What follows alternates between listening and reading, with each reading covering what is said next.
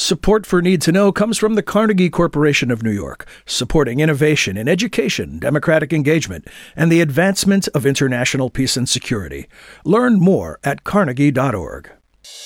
Welcome to the Need to Know podcast from the Wilson Center, a podcast for policymakers available to everyone. Always informative, nonpartisan, and relevant, we go beyond the headlines to understand the trend lines in foreign policy. Hello, I'm John Milewski, and this is Need to Know, a podcast produced by the Woodrow Wilson International Center for Scholars. Well, two years ago, the U.S. withdrew its military forces from Afghanistan and the Taliban assumed control of the country. In our previous episode, we focused on the plight of Afghan refugees and those displaced within the country. Today, we're going to focus on the overall state of affairs under Taliban rule. My guest is the director of the Wilson Center South Asia Institute, Michael Kugelman. Michael, welcome. Thanks for joining us. Thank you. Good to be here with you. So, Michael, let me ask you this on balance, where are we now in terms of where we thought we might be? In other words, nobody had great optimism about Taliban rule, but is it better, worse, or just about where we thought it would be when this withdrawal took place and analysts were looking ahead? Yeah, it's it's pretty bad, uh, and I would argue just as bad as uh, as many of us had assumed, particularly in terms of uh, Taliban uh, policies, uh, especially uh, toward women and their, their views on education and their general uh, approach to uh, to public policy and so on. I mean, we know what the state of affairs is in that level. I think that where there has been a bit of a surprise is in the areas of economic policy. I think that some analysts have been um, caught by surprise a bit by the fact that. Um, the Taliban have been able to generate revenues. They've been able to uh, keep the economy from completely collapsing, mainly through uh, taxation policies and customs, uh, uh, customs tariffs, other types of revenues generated by border trade. They've been able to come out with a budget, and uh, you know many have brought attention to the fact that corruption levels have actually gone down in Afghanistan since the Taliban took over. That could be contested, but so there is a basic bottom line is uh, as bad as, as we all thought, but uh, some slight um, degrees of surprise in some areas. Yeah, one area that is really bad is things like food security. We're looking at a rolling humanitarian disaster uh, at the highest level. Are there any signs of hope in that regard? Are these glimmers of hope that you describe in the economy something that could generate more food production, some of the things that might alleviate some of this human suffering? Uh, unfortunately, no. I mean, the scale of the food insecurity is so large that uh, even though the Taliban has been able to uh, keep things, keep the macroeconomy from uh, from completely collapsing, it's it's just not enough. And in fact, just a few days ago, we learned that uh, you know one of the only safety nets that Afghanistan still has, and that's um, food aid from the UN Food Program. It's being cut significantly um, because of not enough funds from the international community, uh, and also, quite frankly, because um, you know the UN is is uncomfortable working in Afghanistan because of these bans that the Taliban have placed on women working for the UN. And in a, in a country like Afghanistan, you know, it's very difficult to, uh, you know, for instance, enter households um, to provide food assistance if women can't do it. So it's just, um, it's it's it's just a very sad state of affairs. And you know, the um, the the warnings of impending uh, famine are not quite as strong as they had been because there has been enough food aid to um, you know to t- to tide over the country, but it's it's just very bad. So given all of those circumstances, in addition of that is the, the world seems to have this inability to walk and chew gum when it comes to things that are happening globally. And Ukraine, Russia's invasion of Ukraine, natural disasters with extreme weather have really distracted people from Afghanistan, which two years ago was dominating headlines globally. How has that factored into the equation? Is are we just have we moved on even when there's still acute need?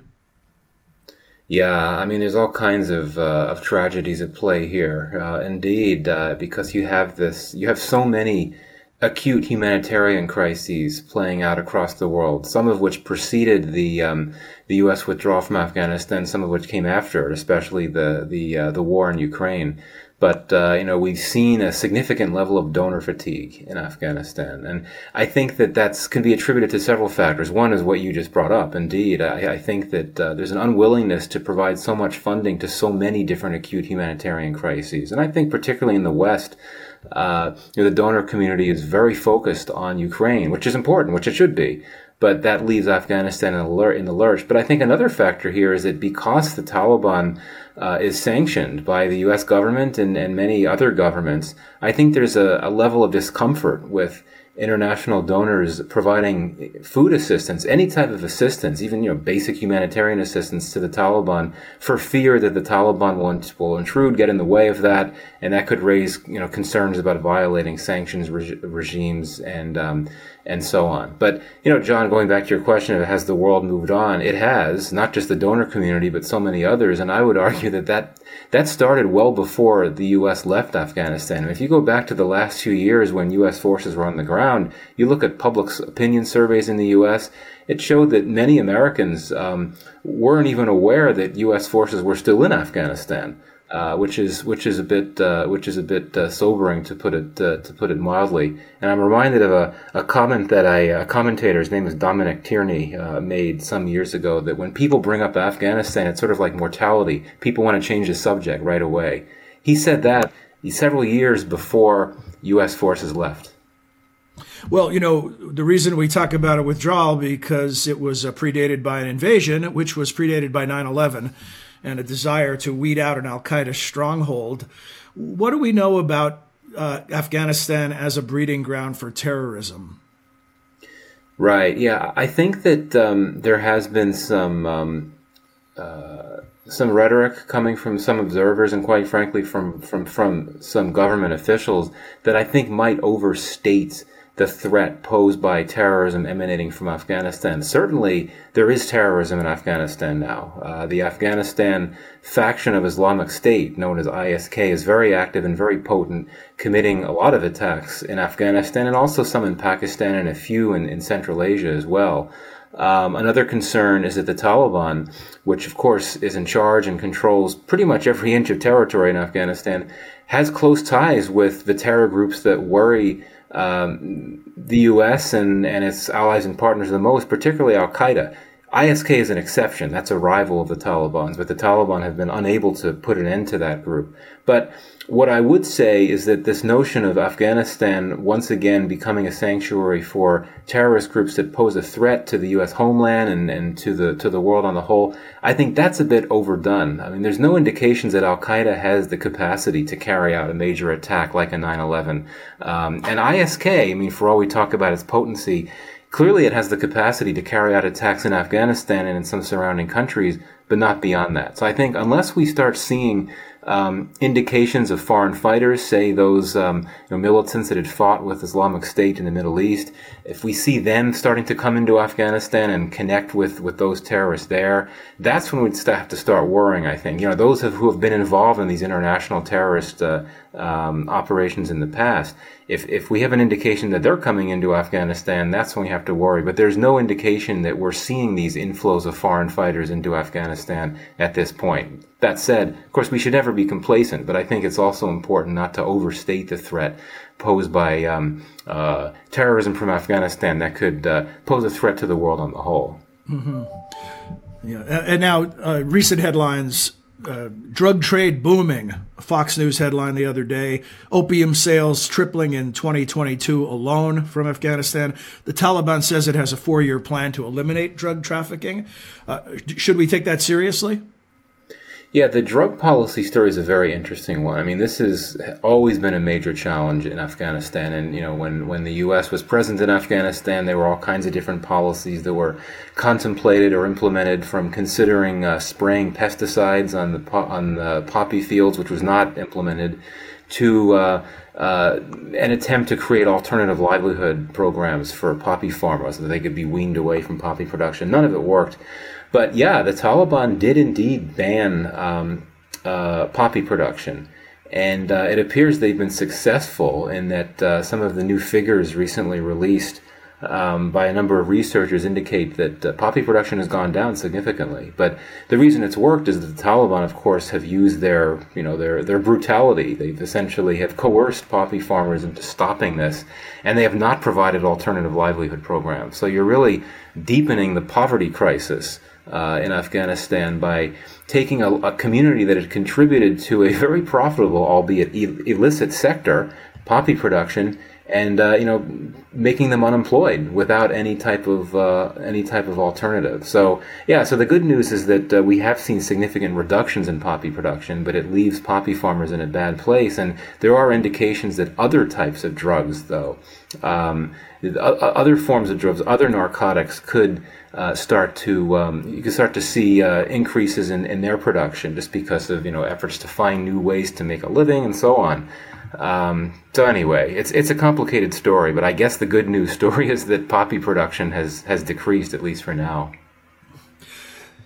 It, it, the whole picture that you've painted is one of a, a, a sort of a lockbox, right? It, it's there. It doesn't have great relations around the globe. The Taliban government.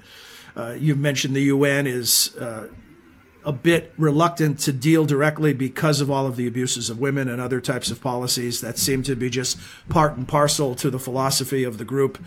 Given all of that, is there anything more that the international community can do? Well, I mean, I think that um, ensuring that Afghanistan continues to feature in uh, in public and policy debates, uh, particularly in the in the countries that tend to uh, provide the most uh, assistance, humanitarian assistance, that's critical. And uh, you know, I should say uh, here at the Wilson Center, we're, we're doing a lot of that. We, we've we've been producing a number of activities meant to mark the very sad uh, anniversary, two-year anniversary of the Taliban takeover in Afghanistan. You you kindly are hosting me for this program. We've done a series of panel discussions and, and other things. That's the first step because I, I feel that. Um, you know, the, Washington has, has tried to move on uh, from from Afghanistan, and no, that's not it's not the right thing to do. I do think that beyond that, on, on a on a policy level, I think there's a need to be more creative in thinking about what more can be done to provide assistance to the Afghan people that goes beyond merely humanitarian aid, but falls short of any type of um, uh, assistance that could uh, risk running afoul of the sanctions regime. So I think that there needs to be a there needs to be more discussions about, for example, uh, healthcare workers uh, some type of fund that could be used to um, uh, you know, build roads or repair roads, you know, things like that. But it's just very risky and delicate these days because the Taliban are everywhere. You know, they control pretty much 100% of the country, and anything that you try to do to bring relief to the Afghan people, you know, there's a chance that the Taliban are going to meddle in that and try to pocket some of the funds that go toward that. That's the that's the conundrum that uh, the U.S. government uh, faces and other governments face in trying to figure out how to navigate that difficult challenge. Michael, you mentioned a lot of the great work that you and your colleagues have been doing in regard to this topic, and I just want to tell our viewers and listeners that if you come to the Wilson Center website and you'll see the programs tab at the top of the homepage, if you follow that to the Asia program, you'll be able to find all of these activities and resources that Michael was just alluding to. Michael, a final thought on, on the Taliban regime and this government. Is there any glimmer of hope that they can become that they can evolve and become responsible members of the international community? Or are we just biding time and trying to deal with the humanitarian crisis with the hope of some future regime change? Yeah i don't think there's much hope. The main reason for that uh, is that um, uh, the the members of the Taliban that are fully in charge, you know, the top leaders, they're the most hardline ideological. They're the ones that have been insistent on uh, banning education for, for most girls uh, and for young women in Afghanistan. I mean, the ironic thing is that, you know, you do have some Taliban leaders, including some that have important positions in Kabul, that are what one could consider relatively moderate and that they have actually voiced concerns about these women's education bans because they care about the idea of trying to get recognition from the international community, knowing that that could then bring in more assistance uh, that could at least stabilize the economy a bit. But you know, we're talking about people like the Interior Minister, who is a member of the Haqqani Network. We know the Haqqani Network is a is a terrorist entity that's killed uh, American soldiers and done horrible things. But um, yeah, so the bottom line is that um, outside of Kabul and Kandahar, a city in the south where the Taliban was first formed many years ago, it's there where the mullahs that run the group are based, and they call the shots. And uh, I think that what we could perhaps hope for, if you're looking for change, is that uh, you know these differences, these policy differences within the group, could one day lead to uh, you know, some type of dynamic that could cause internal fracturing and that could chip away at their power. The problem with that is that if that happens, you would have um, you know groups that would try to take advantage of that by maybe launching new um, uh, new violent campaigns to uh, to overthrow the Taliban. The last thing I think anyone in Afghanistan wants now is more warfare. After what was almost 40 years of war until U, uh, U.S. forces left two years ago. Well, uh, you know, not a pretty picture, but one that's important for us to keep talking about and for the world to keep focusing on. So, Michael Kugelman, thank you very much for your uh, insights today, but also your ongoing work on this important topic. Thank you. I appreciate it, John. So uh, that's all for this edition of Need to Know. We hope that you enjoyed it and that you'll join us again until next time for all of us at the Wilson Center. I'm John Milewski. Thank you for your time and interest.